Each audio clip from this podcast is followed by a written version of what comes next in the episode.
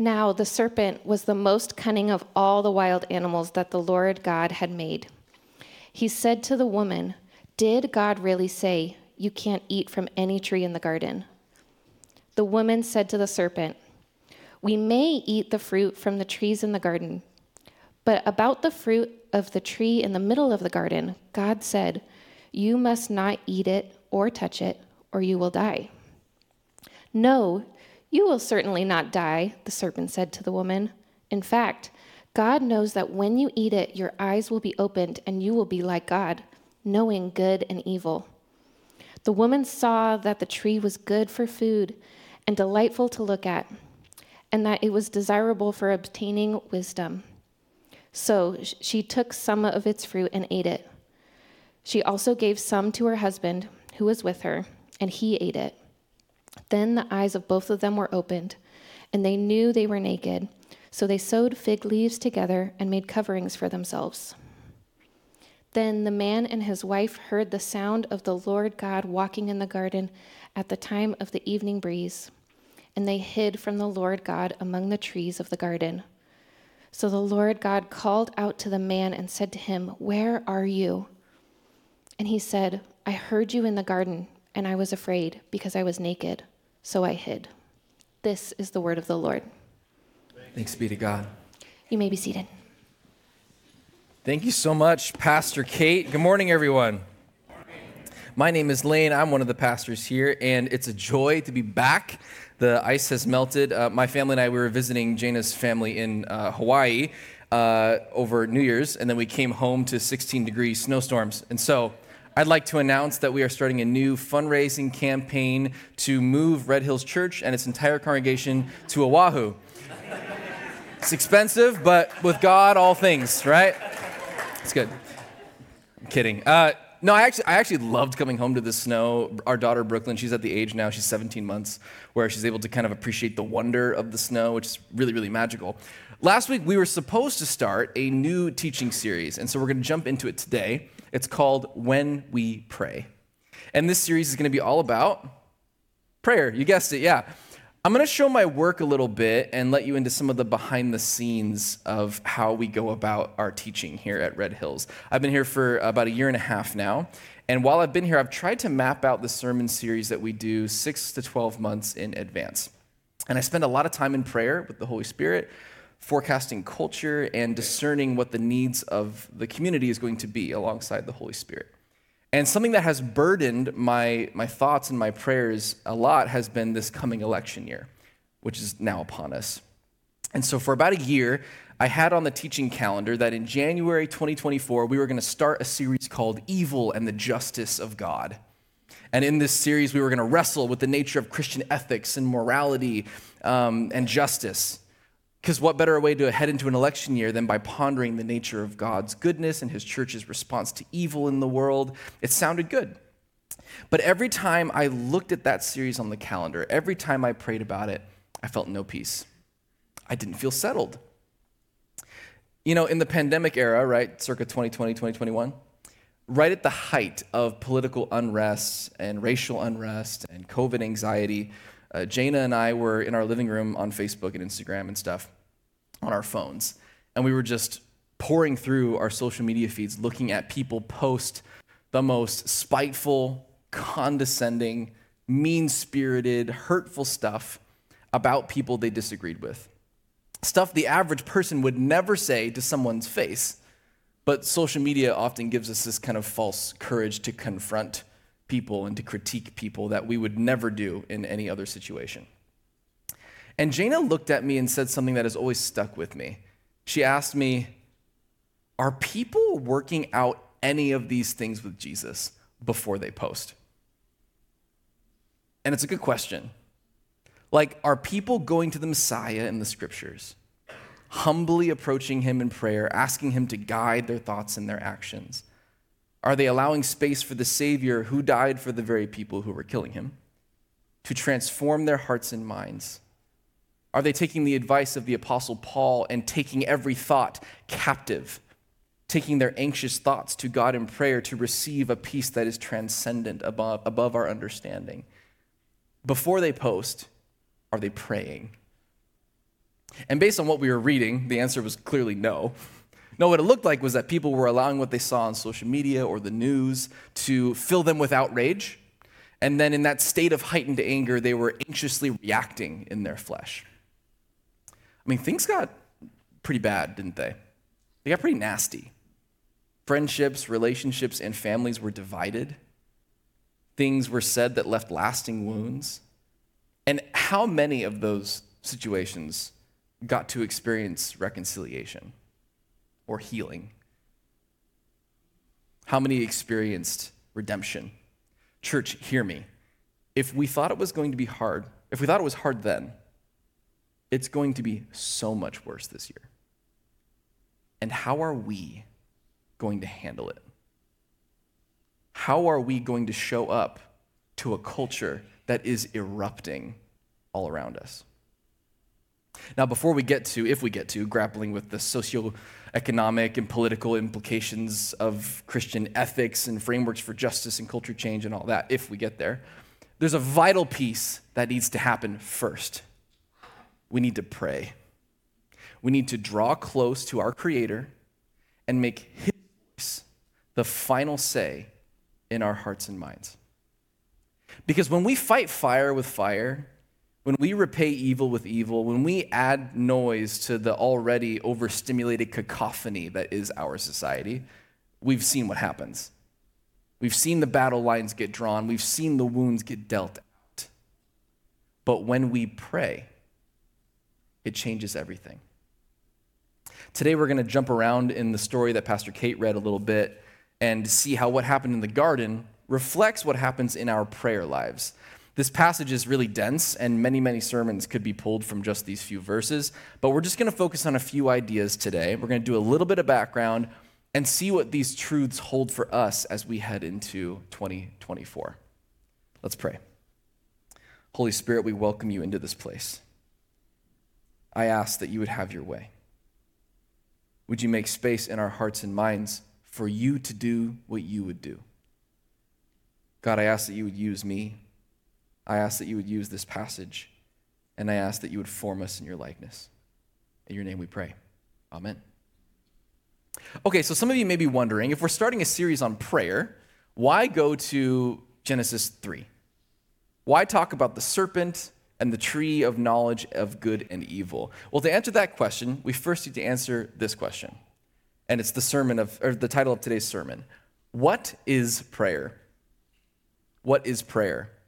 I'm going to answer it for you right off the bat uh, with three things. It's definitely more than these three things, but it's at least these three things. Prayer is intimacy with God, it's trust in God, and it's formation by God. Prayer is intimacy with God, trust in God, and formation by God. Let's start with this first one. Prayer is intimacy with God.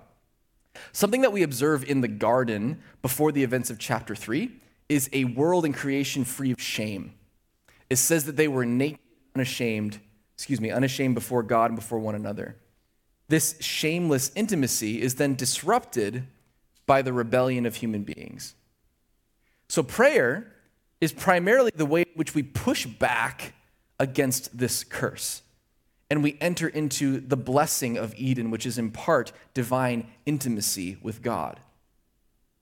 Etymologically, the Hebrew understanding of prayer is primarily to request something of God to go to Him with our needs. But let's examine the implication of that concept, right? Because to go to God with our needs, this implies a dependence on God.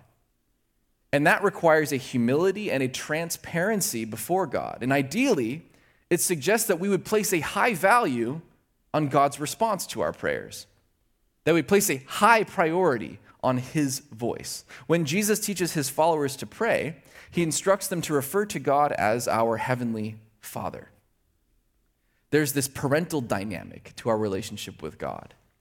And when I think about a healthy parent child relationship in its purest form, in its earliest form, right, there's no shame. Something that our Genesis 3 passage deals with head on is shame. It's interesting that the first words spoken chronologically to God, to God by human beings is, I heard you and I was afraid, so I hid hiding, this shame, this is antithetical to God's desire for relationship with us, intimacy with us, right? When a baby's born, there's, there's this dependence a baby has with the parent. The baby comes into the world completely naked, completely dependent upon the parents for all of his or her needs. And there's this immediate vulnerability and intimacy the baby experiences. Prayer is this for us. It's the way in which we push back against the shame that found humanity in the garden. It's the way in which we embrace the presence of God without reservation, without this hiding. My favorite definition of prayer comes from Dr. Amy Oden, who wrote a book on Christian prayer. And she says, The purest form of prayer is being fully yourself with God. Now, if you're anything like me, you can tend to feel like you're bad at prayer. And there's a lot of qualifying that we do when we decide to dedicate time to God in prayer, right? Maybe we feel like we're unworthy to pray. We say things like, God, I know it's, it's been a long time.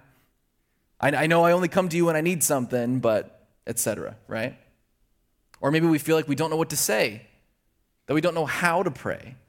We're afraid that we'll do it wrong or that we'll look stupid if we're praying in front of other people, right? I know a lot of people are afraid to pray in groups, right? Maybe we feel like we don't have the right motives behind prayer. We're like, I don't really have the right motives to pray to God, so I'm just not going to pray at all. But this, these things highlight the truth that we have the habit of misunderstanding what prayer is at its core.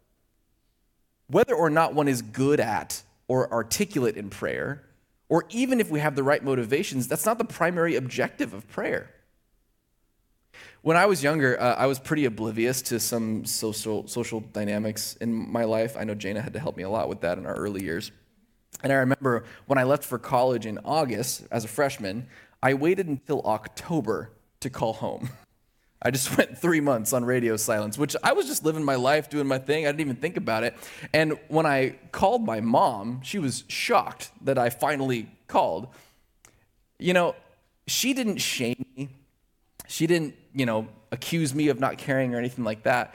She welcomed it because she was just grateful to connect with her son, right? Prayer is a mechanism, it's a tool that's intended to create intimacy how good we are at prayer, how long it's been since we've last prayed, it doesn't matter. It doesn't diminish the, the act of prayer, it doesn't take away from its value. We don't pray as Christians because we want to get good at prayer. We pray because we desire to know and to be known by God. That's why we pray. So, first and foremost, prayer is intimacy. The events of Genesis 3 reveal what happens, what, what shame does to us, right? It pushes us into hiding It takes the pure and holy relationship and intimacy with God and it disrupts it. I was afraid, and so I hid. So the serpent, the enemy, who we'll get to in a minute, he likes to have us pervert our relationship with God and with one another. Where God desires for us to be close to him, vulnerable and unashamed, the enemy wants you hiding because he knows if he can siphon you away from the Father, then he can kill, steal, and destroy God's goodness in your life.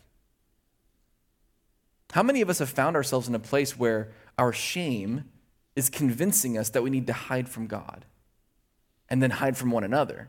Because if you're hiding from God, you're hiding from people. That's how that works. Your intimacy with God is going to impact your intimacy with others. And prayer embraces this act of removing that shame and moving towards intimacy. So, first, prayer is intimacy with God. Second, it's trust in God. Prayer is going to prioritize God as the primary voice in our hearts and minds. Who are we listening to? Who are we believing? Genesis 3 reveals to the reader the truth that any voice, when divorced from the presence of God, leads to death. But the words of God are life do we know the voice of God, intimacy, and do we trust the voice of God? When we talk about having faith, faith, the substance of faith is trust. I can believe things about God, but it doesn't become faith until I put my trust in those things, until I do what he says. In Genesis 1, the, the very first voice on the scene, the first words spoken in our universe are his let there be. He's the first one to speak. And for humans, the relationship was simple there were two, two voices there was God's voice and there was humanity's voice. But then this story in chapter 3 introduces a third voice the voice of the serpent. Now, scholarly conversation around the nature of this serpent is a bit dense, and there's actually a ton of mystery surrounding this imagery. Most of us grew up seeing the serpent as Satan himself. There's nothing in the text that directly implies this, but we are led to believe later, in like way later in Revelation, that this serpent has now become a dragon, and that this creature is the manifestation of all evil and rebellion that began in the garden. Either way, what's more important uh, to take away from this story is not the demonological essence of the serpent, but rather the role that it plays. The role of the serpent, he's described as crafty, clever, cunning. The serpent is intelligent, the serpent is smart. The imagery of serpents in the ancient world across several Near Eastern cultures was associated with the divine, with fertility, and with death. And remember, Genesis in many ways is responding to the surrounding mythologies of the creation stories of the people like the Babylonians and the Sumerians and even the Egyptians. And these cultures often deified the image of the serpent. So the author of Genesis is painting this picture of this conflict that exists in the human heart. That we have this struggle to be tempted to listen to the created thing above the creator. The temptation is to entertain the demonic wisdom of the world apart from the heavenly wisdom of God. And here's the problem the desire of Eve to gain wisdom was not inherently an evil desire. Wanting to be able to discern good from evil is not a bad thing, but wanting to do so apart from the guidance and the context of the Creator, that's when we get into trouble. The desire to trust the voice of the created thing over the Creator, that's what leads Eve and Adam on the path to death. And worldly wisdom will always make really good points. Worldly wisdom will always be full of reasonable ideas and reasonable conclusions and even good goals. After all, as followers of Jesus, we believe that any wisdom found in this world comes from God. So, wisdom and truth can be found in the world apart from acknowledging that it's God's truth. An example is like when a culture that's never encountered Jesus creates a value system around things like humility and honesty and forgiveness. We believe that that's God's DNA in all living things. That's his general revelation that this culture has discovered. Or when scientists look under a microscope and they discover the truth behind cell division. That's all God's truth. None of those things are inherently bad. In fact, they're incredible. The desire for wisdom and discernment from good and evil, this is a good and beautiful thing. But any goodness in creation without the context of the Creator, as we see the serpent do, can be manipulated to serve the enemy. It can be distorted and perverted to disrupt this intimacy between us and God.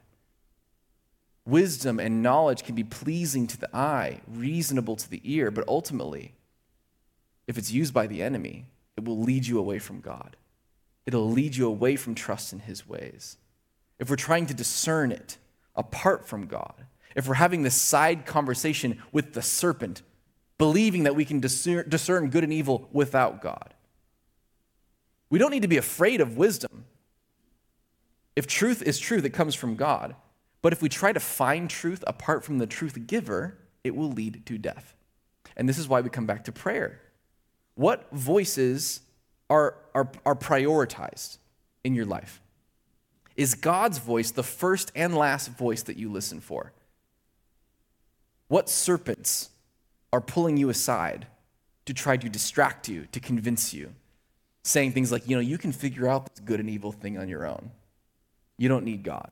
You can be like God in figuring this out for yourself. See, the enemy knows that all he has to do is get your attention off of God's voice. And once he does that, once he's taken God out of the discernment process, he's free to convince you of all the half truths he wants. And he's so clever, he's so smart, he'll make you think it was your idea. And you'll be led away to death. How many of us convince ourselves that we trust God? But really, there are other voices that in the moment are, are a little more compelling. Compelling intellection and sound rhetoric, these are important elements of solid teaching. But if the teacher, if the gatekeeper is not opening the gate for Jesus, if the primary, primary goal is not that you would know and follow Jesus, then that teaching is not going to lead you to life. Why do we come back to communion every single week? Because every sermon, every song, every announcement, every program, every single thing that comes from a ministry at Red Hills should come back to Christ crucified, risen, and coming again. Because of our triune God, this author of the universe, that's the only source of life that we have. Do not be deceived. There are lots of crafty serpents out there. There's lots of fruit that is pleasing to the eye and beneficial to gain wisdom. But true life is not tethered to what you know, it's rooted in who you know. Truth is not an idea to be understood, but rather a person we are invited to know. See, evil was smart and chose a serpent because the serpent was something that Adam and Eve knew very well. Adam had, after, after all, named every single creature in the garden. So, my question is what voices are really comfortable in your sphere? When I run into a controversial cultural moment, when I, you know, stumble upon something on the news or social media that gets me all riled up, when I run into a tough question, if you're anything like me, you run to your trusted experts, right? Those trusted voices are echo chamber influences. I do this. I run to the sages of my life, the mentors, the wise teachers. Oftentimes, my reflex is, what would so and so say about this? Or what does so and so think about this? I wonder what so and so, if, they've, have they've released anything that addresses this. And I'm not saying that's bad. I do it all the time. I'm going to keep doing it. I'm not saying gaining wisdom is bad for you, but doing so apart from the guiding care of the Creator, doing so without a posture of unceasing prayer, that's a problem. Is that voice leading you back to the feet of Jesus? Is that voice inspiring you to run back to the Father? Is that voice encouraging you to work it out with the Holy Spirit? Is the voice of God the first and last voice you listen to? Or is it someone like Jordan Peterson? Or Noah Trevor? Or Ben Shapiro? Or Oprah Winfrey? Or fill in the blank with some name that makes you angry? Church, the voices we trust most will be the voices that form you into who you are. The voices we trust the most will be the ones that form us the most. God's voice will lead us to life, but anything apart from His, even the good ones, even the smart ones, will form us in the way of death. Right? Paul writes to his, uh, in his letter to the Corinthians, he says, Imitate me because I have got it figured out. No, no. He says, imitate me as I also imitate Christ. If we aren't being formed by Christ, we are being formed by something.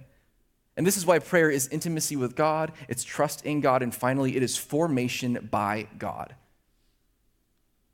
What I'm not suggesting is that we stop reading, that we don't stay well informed, that we set our opinions aside, that we put our heads in the sand and we say, well, I just trust God.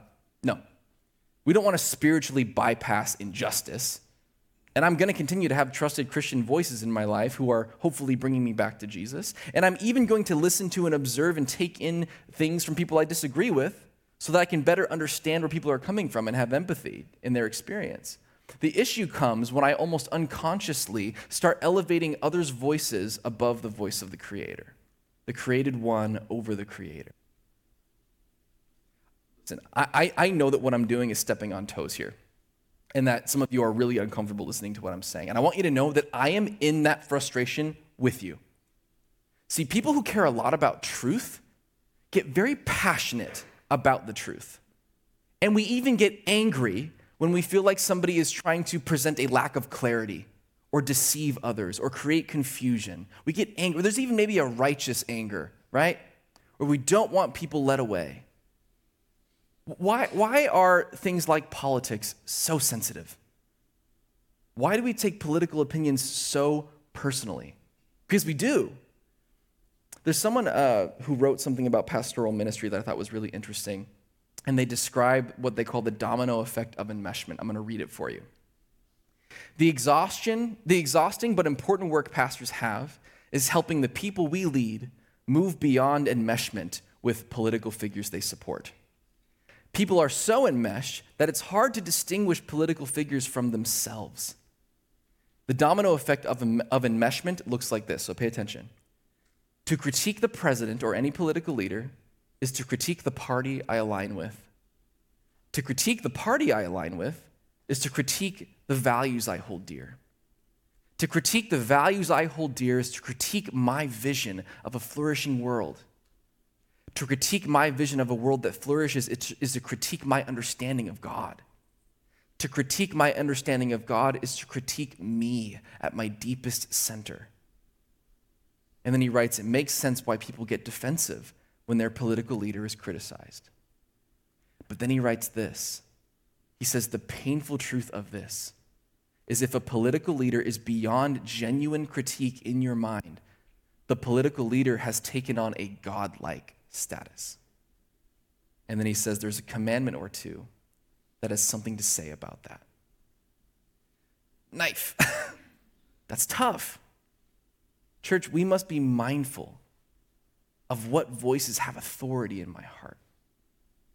Because we are always being formed by something. What does your formation look like right now? What voices are you entertaining the most? Is prayer centered on the presence of God or is it around other things? There's a YouTube video that I stumbled upon that I thought pretty well describes our culture's discipleship process, and I wanted to share it with you.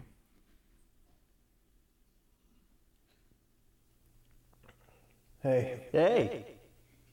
Do it. Do it? You want me to do it? Do it. Do the thing. You got it. Five new emails from your boss. Climate change. A famous person said something racist. A new law's being passed to stop women from breathing too much. Going. 45 people saw your Instagram story. Jerry Seinfeld is canceled. There's a new kind of COVID, probably. Hey. Oh, yeah. What's up, baby boy? Do you? You think it's healthy for me to start every single day like this? Yes. But like in terms of like mental health? Yes. Okay, then let's keep going. A volcano erupted. Ben Shapiro said something. Now everyone's yelling. Okay, I'm gonna go make some coffee now, all right? I'm gonna need you to come with me and keep going all day. Yes? But not you guys, right? We're always being formed by something. We're always being formed by something. If we are followers and disciples of Jesus, we got to act like it. His voice should be the loudest in the room. His voice should be the first one we wake up to, and the first one, or the last one we fall asleep to.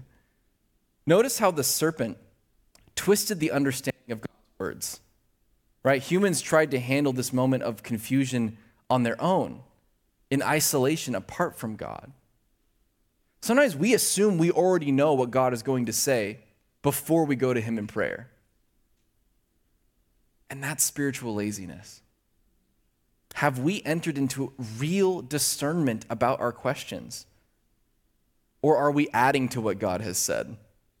Notice that Eve adds a little bit to what God had said, which is probably Adam's fault because he was the one that conveyed the command that we must not eat from the tree of the garden. And she says, and he also said that we can't touch it. God never said that. Sometimes we like to add our own little bits to what God has said, and we do it in his name. That's dangerous. How often do we encounter something that riles us up or makes us angry, and instead of going to God with that thing in prayer to help Him shape our understanding and shape our response, we just use things that God has said or things that we think God has said in an angry rant?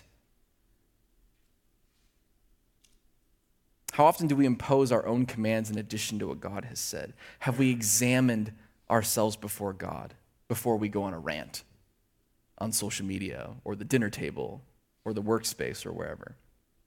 If we are going to be the church that we are supposed to be this year, while cult- culture is erupting all around us, we need first and foremost to be people who pray.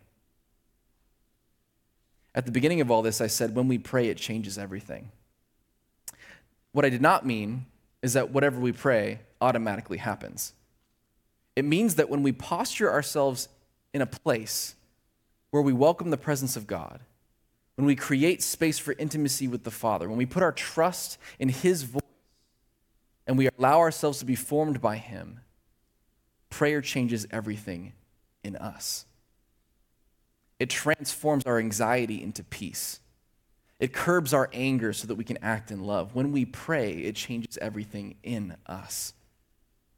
If we are to be people of peace and love, in a culture of anxiety and fear, we must learn to be people who pray. Now, if you're anything like me, you still find prayer difficult. And a lot of us are going to struggle with prayer our whole lives for different reasons. But we must not allow that struggle and that fear and that shame to keep us from the love of God. I want to read an excerpt from a book called Prayer by Richard Foster, which I think will be a timely word for all of us because it's an invitation out of the shame that is caused by the serpent and into the intimacy of the garden. The key to this home, this heart of God, is prayer. Perhaps you have never prayed before except in anguish or terror. It may be that the only time the divine name has been on your lips has been in angry expletives. Never mind. I am here to tell you that the Father's heart is open wide. You are welcome to come in. Perhaps you do not believe in prayer. You may have tried to pray and were profoundly disappointed and disillusioned. You seem to have little faith or none. It does not matter. The Father's heart is open wide. You are welcome to come in. Perhaps you are bruised and broken by the pressures of life. Others have wronged you, and you feel scarred for life. You have old, painful memories that have never been healed. You avoid prayer because you feel too distant, too unworthy, too defiled. Do not despair. The Father's heart is open wide. You are welcome to come in. Perhaps you have prayed for many years, but the words have grown brittle and cold. Little ever happens anymore. God seems remote and inaccessible. Listen to me. The Father's heart is open wide. You are welcome to come in. Perhaps prayer is the delight of your life. You have lived in the divine milieu for a long time and can attest to its goodness, but you long for more, more power, more love, more of God in your life. Believe me, the Father's heart is wide open you too are welcome to come higher up and deeper in. If the key is prayer, the door is Jesus Christ. How good of God to provide us a way into his heart. He knows that we are stiff necked and hard hearted, so he provided us a means of entrance Jesus, the Christ. Lived a perfect life, died in our place, and rose victorious over all dark powers so that we might live through him. This is wonderfully good news. No longer do we have to stand outside, barred from nearness to God by our rebellion. We may now enter through the door of God's grace and in mercy in Christ Jesus. And with that, we come to Jesus and we come to communion. You can take out your elements. If you are someone who has yet to become a follower of Jesus, I'm going to ask that at this moment you simply hold these elements in your hand this practice is reserved for those who call Jesus Lord and serve him as King. I love that line if prayer is the key, Jesus is the door. Jesus has become our way to the Father. We have access to intimacy with God because of what Jesus has done. He died a horrible crucifixion. If you need communion, by the way, raise your hand and we have some people passing it out. Someone over here, Daniel, third row. He did all of this. The whole story of the Bible was so that we can be with God forever. He wants intimacy with us. So as we lean into, we're halfway done now with the 21 days of prayer and fasting. If you haven't started prayer and you want to start praying, as we lean into this season of prayer, let's remember it's always to come back to Christ crucified, risen, and coming again. Jesus, on the night he was betrayed, he took bread and he broke it and he gave thanks. And he said, This is my body. Do this and remember me.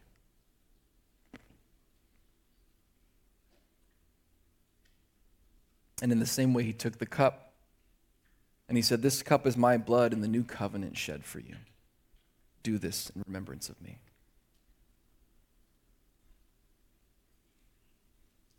I'm going to put a prayer on the screen that actually comes from this same book.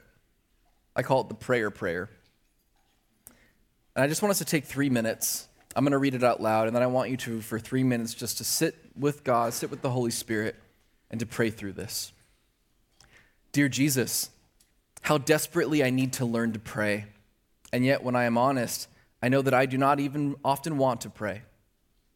I am distracted, I am stubborn, I am self centered. In your mercy, Jesus, bring my wanter more in line with my needer. so that I can come to want what I need. In your name and for your sake, I pray. Amen. Let's take three minutes to reflect and pray together.